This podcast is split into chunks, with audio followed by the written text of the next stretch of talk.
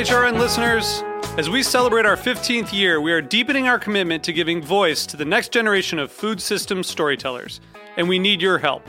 Our internship and fellowship programs help activate new possibilities for underrepresented and underestimated young people through experiential journalism, audio engineering, and production training. Through these unique programs, HRN helps food equity stewards build essential workforce readiness skills that expand their potential and foster economic mobility.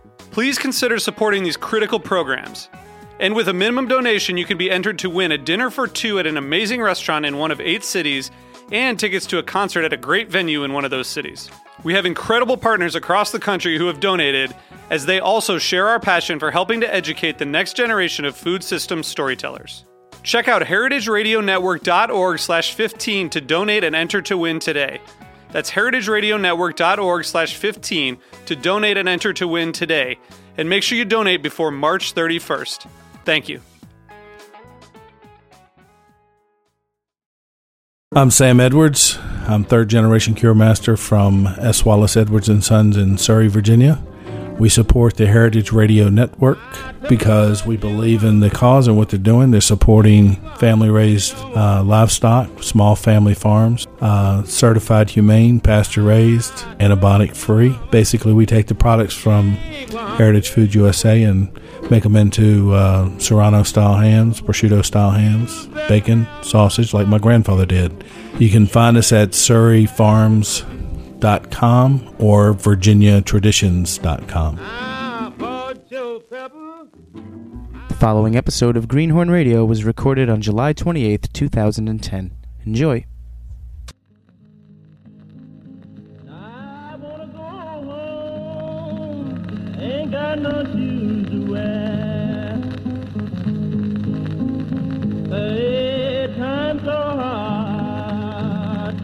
no way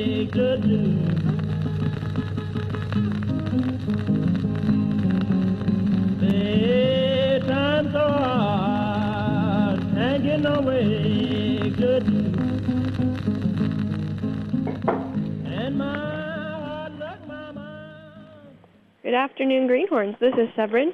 I'm your host for this yet another episode of Greenhorn Radio, uh, radio for young farmers by young farmers, discussing the uh, perplexities and joys of life in the young farming universe.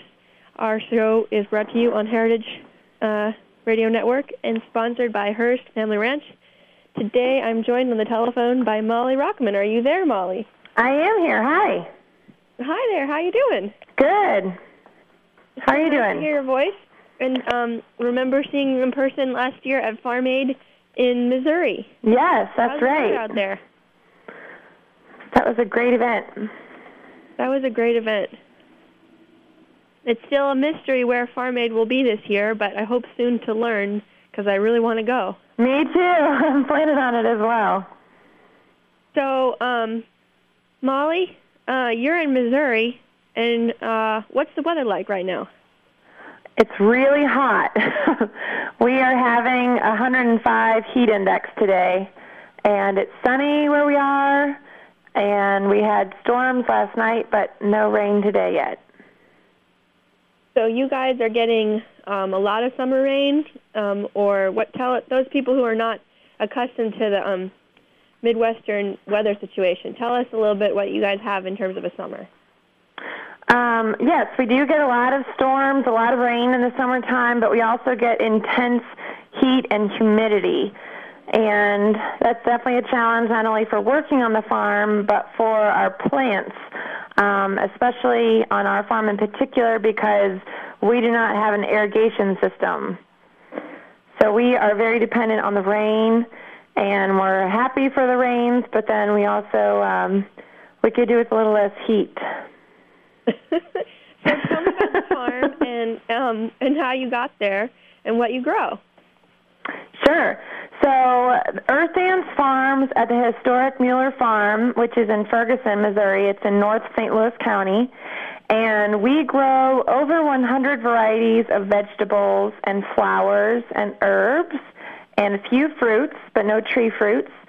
Um, the particular farm that we're at is very very interesting because it's actually it's non-certified organic, but it is the oldest organic farm in the state of Missouri, and some people even say west of the Mississippi.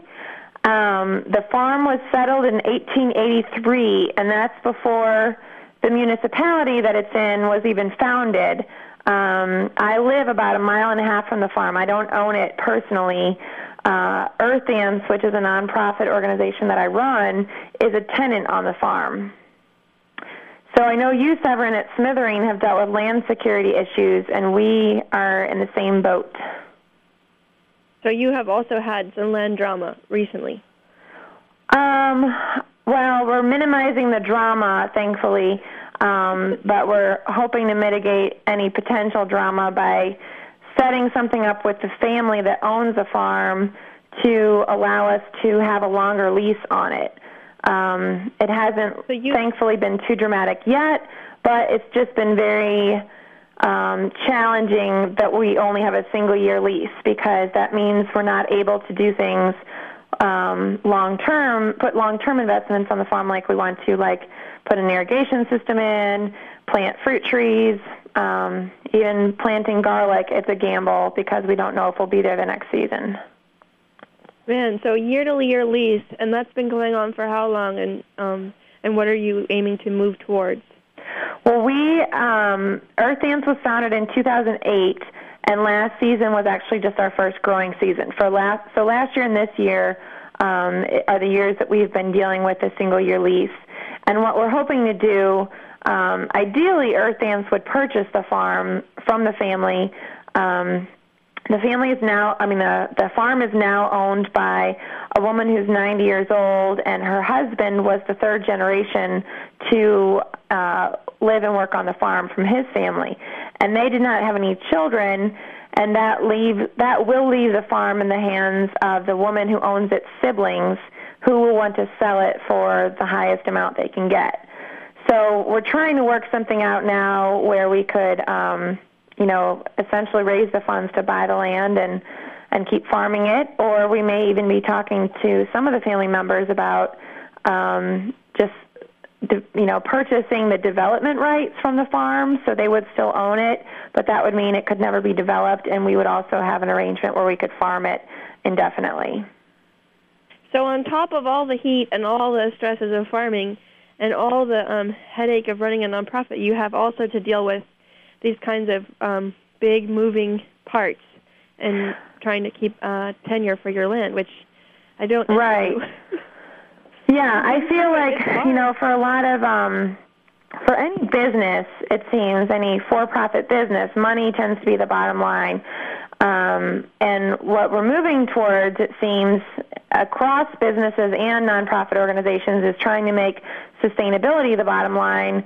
Well, I believe that to farmers, that means that land is the bottom line. I mean, soil is literally the bottom, and so if we don't have land security, we don't really have anything. So right now, being a nonprofit, as you say, I'm thinking about next year in terms of, you know, how many apprentices are we going to train? How many staff are we going to be able to afford to pay to do the training? Um, what other things do we want to add into the mix? But then at the end of the day, it boils down to, well, where are we going to be next year? Are we going to be farming here, or are we going to have to find a different piece of land? Okay, now um, one thing that we have in our favor is that you're really close to a big city, and there are Mhm. people there who I know, and I met many of them, care passionately about your food. Um, tell us a little bit about how you're marketing and what kind of relationships you have to support you as you move into this transition. Um, well, we do have a very vibrant local food scene in St. Louis. Actually, just last Saturday, I went to this great event called The Art of Food that's put on by Slow Food St. Louis. And they essentially put on this fundraiser every year, bringing amazing local chefs and local artists' artwork together to raise funds um, specifically, specifically to give it out um, back to farmers in the form of biodiversity grants. So, you know, that was a small um, amount of our funds this year came from actually Slow Food St. Louis, $500 towards our seed purchase. Um, we also have built relationships with our local city government. The city council of Ferguson knows the value of um, of the uniqueness of that land and that it's been the oldest organic farm in Missouri. And so many community members have memories of working on the farm as a teenager and going up to the farm to buy produce from the family that farmed it. So, you know, that's a piece of history that we can't take credit for at all, but we're just very blessed to have that, you know, um, lineage to be farming from. Um, other other ways of marketing ourselves, we're, we're literally marketing our produce at two farmers markets a week. That gives us a very good presence in the community. Um, we do a Wednesday afternoon farmers market at a local microbrewery called Schlafly, and that's that's actually in a few hours. I'm headed there.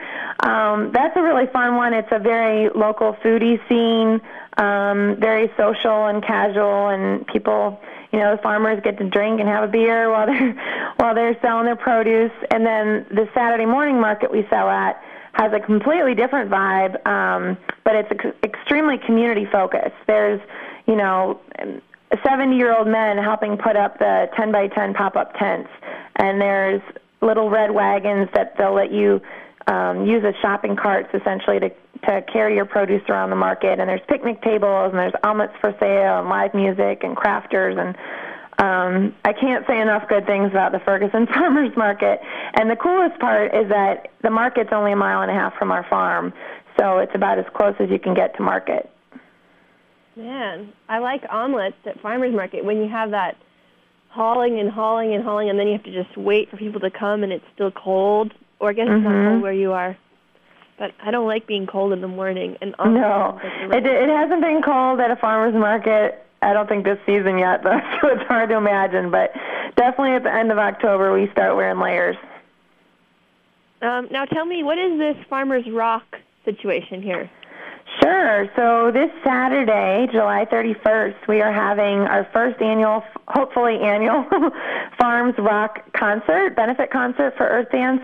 Um, so the mission of EarthDance is to grow and inspire local farms, food, art, relationships, and music sustainably.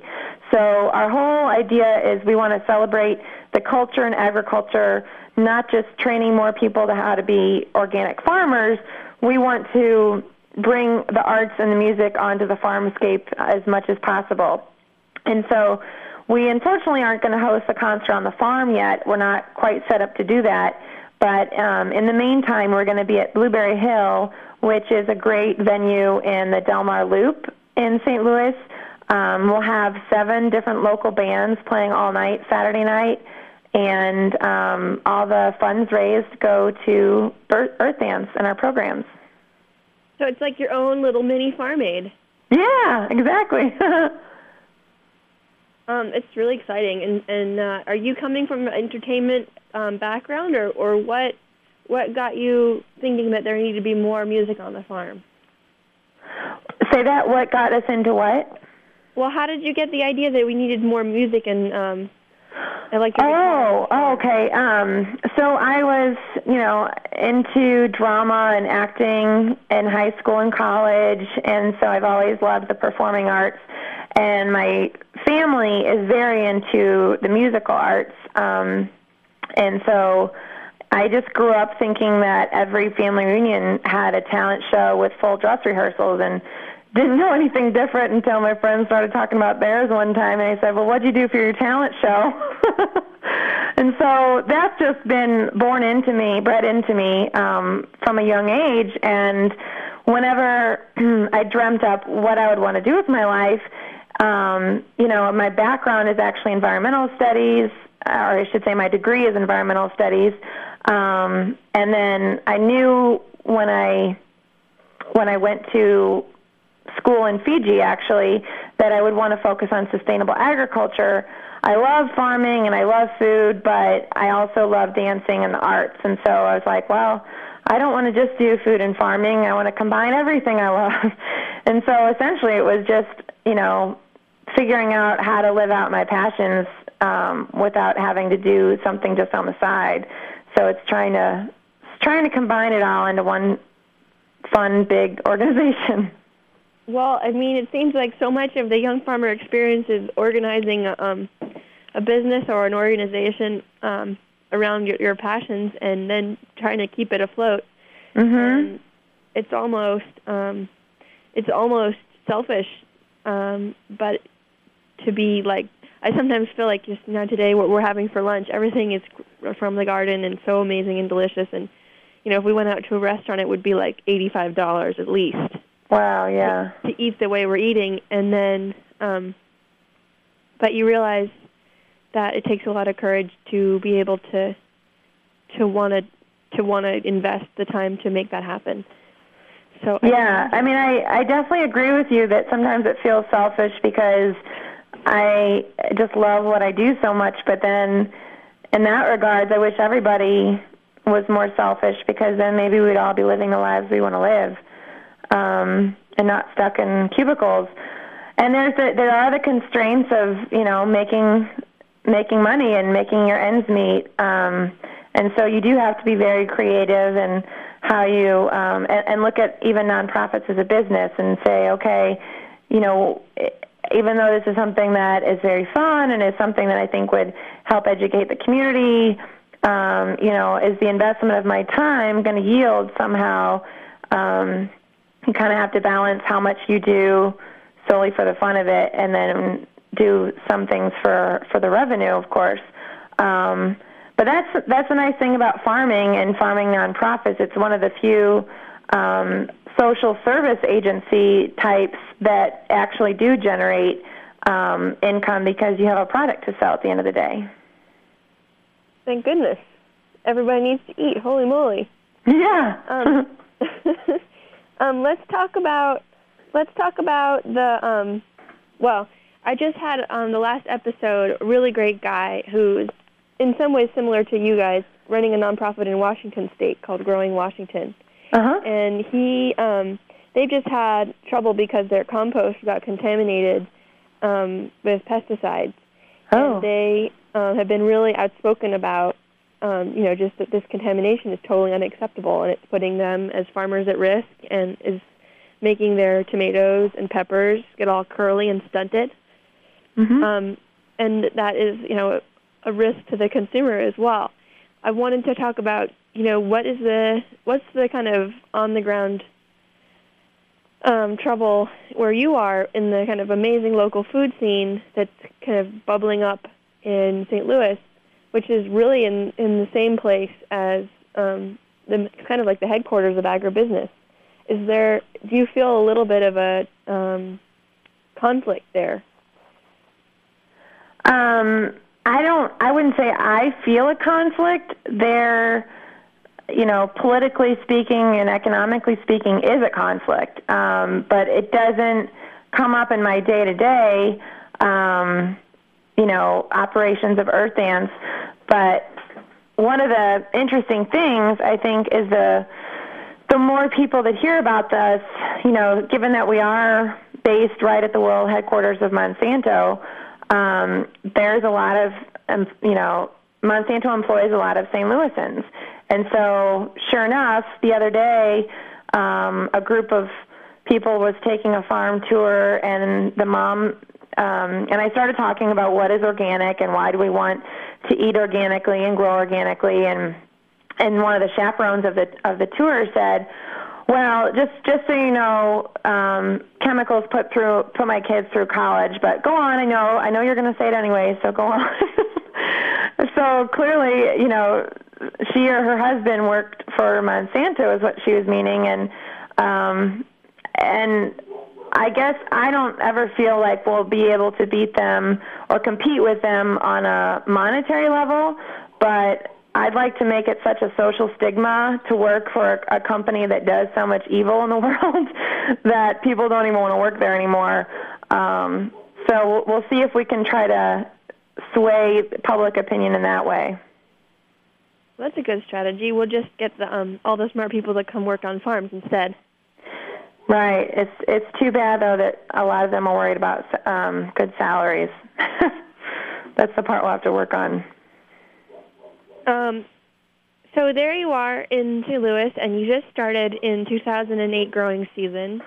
what um, what are the directions that you think you might want to head? You know, say two or three years out. You're starting with veg, small scale veg, um, which is really normal, and you're aching for an orchard, which is seems like pretty normal. Mhm. Um, and are there any animal dreams in your head? Well, I would really like to raise chickens, and actually, um, because I don't live on the farm, I'm thinking it'd be most practical for me personally to start them in my yard first. And then I went and looked up our city's livestock ordinance and found out that my yard is too small to have chickens. And meanwhile, my next door neighbor has dogs that bark all day and night. So, um, EarthDance, and, and there's another a farm apprentice who lives in Ferguson who would like to have chickens as well. So we thought rather than try to just get a variance on the ordinance for ourselves and pay fifty dollars and wait for a month in um, in timing, we may as well just try to actually get the ordinance changed. So just last night we went to the city council meeting and just asked for 10 minutes of their time at the next meeting to actually show them a video we've made about um, why and how easy it is to raise backyard chickens.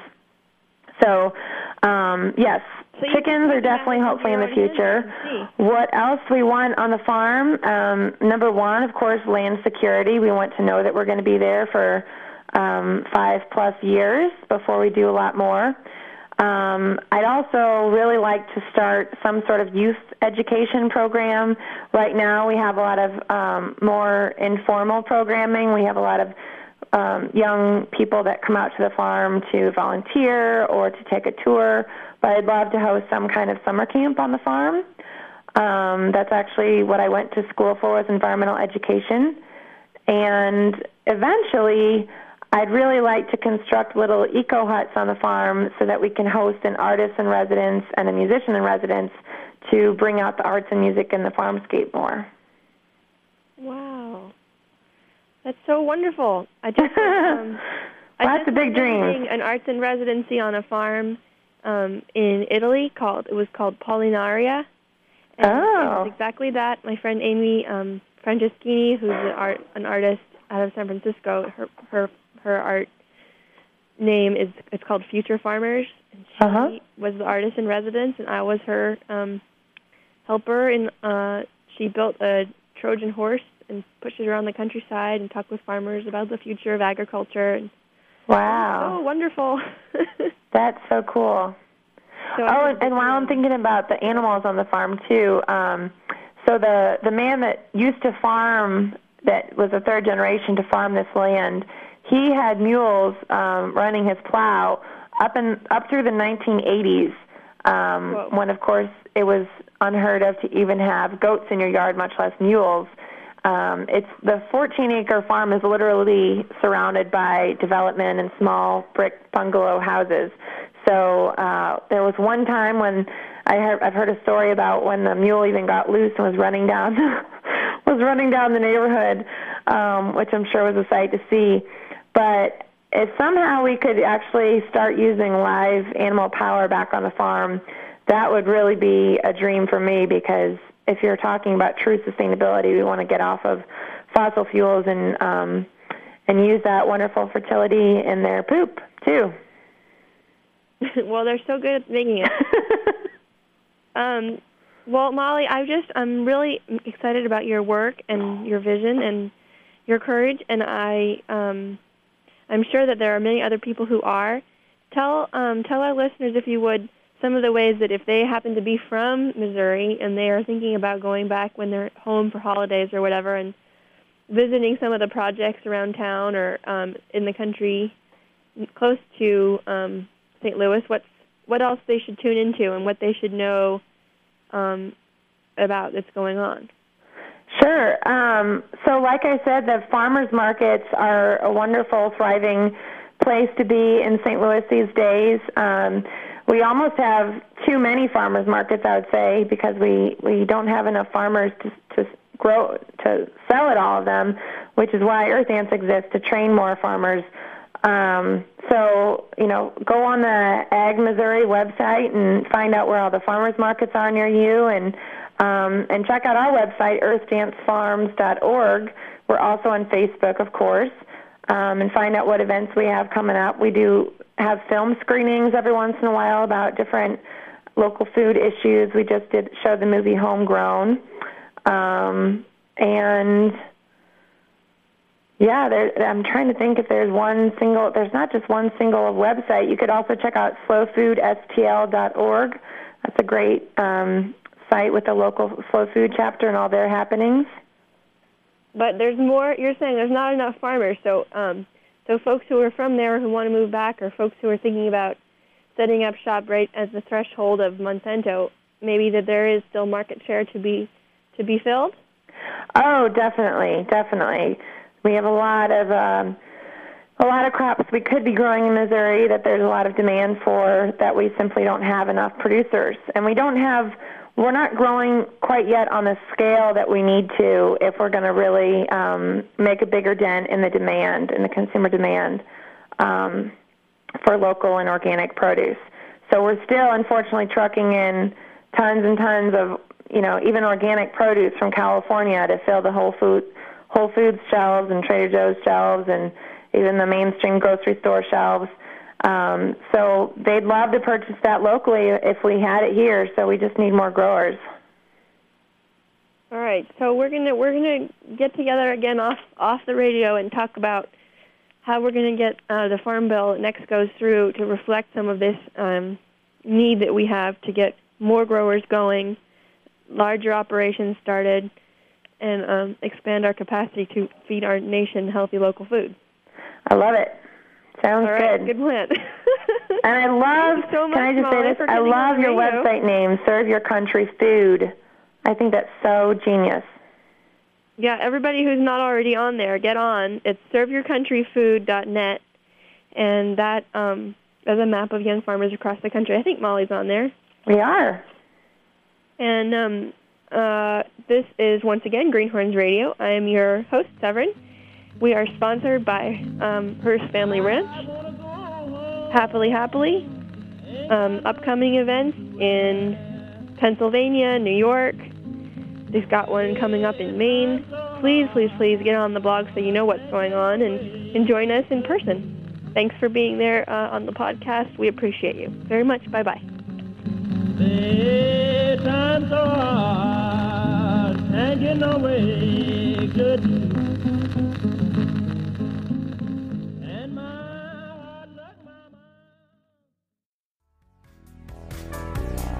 Whole Foods Market celebrates Earth Month with Do Something Real Film Festival, a collection of six provocative, character driven films focused on food, environmental issues, and everyday people with a greater vision. Come see one of the six features at City Cinemas Village East from Saturday, April 16th through Thursday, April 21st, every night at 6 p.m. Learn more about the films and special events at www.dosomethingreal.com. That's www.dosomethingreal.com. Sponsored by Whole Foods Market.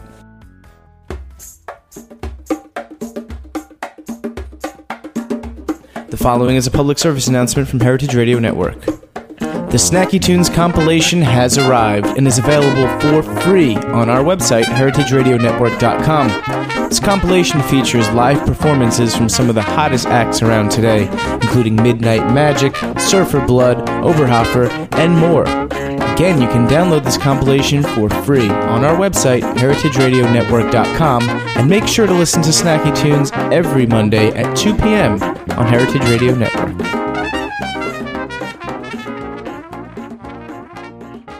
The following message has been brought to you by Fairway Market. What's the buzz about honey? Well, those busy little bees are up to something, and it is delicious. The Fairway label honey is superb. Fairway only hires worker bees that are the best at what they do. This makes for a great tasting, high quality honey at an amazing value with the Fairway stamp of approval. And on top of being delicious, honey is a great substitute for other sweeteners and can even benefit your health. This includes better energy, respiratory improvements, and balanced blood sugar levels. It's a no brainer. Get your Fairway honey today.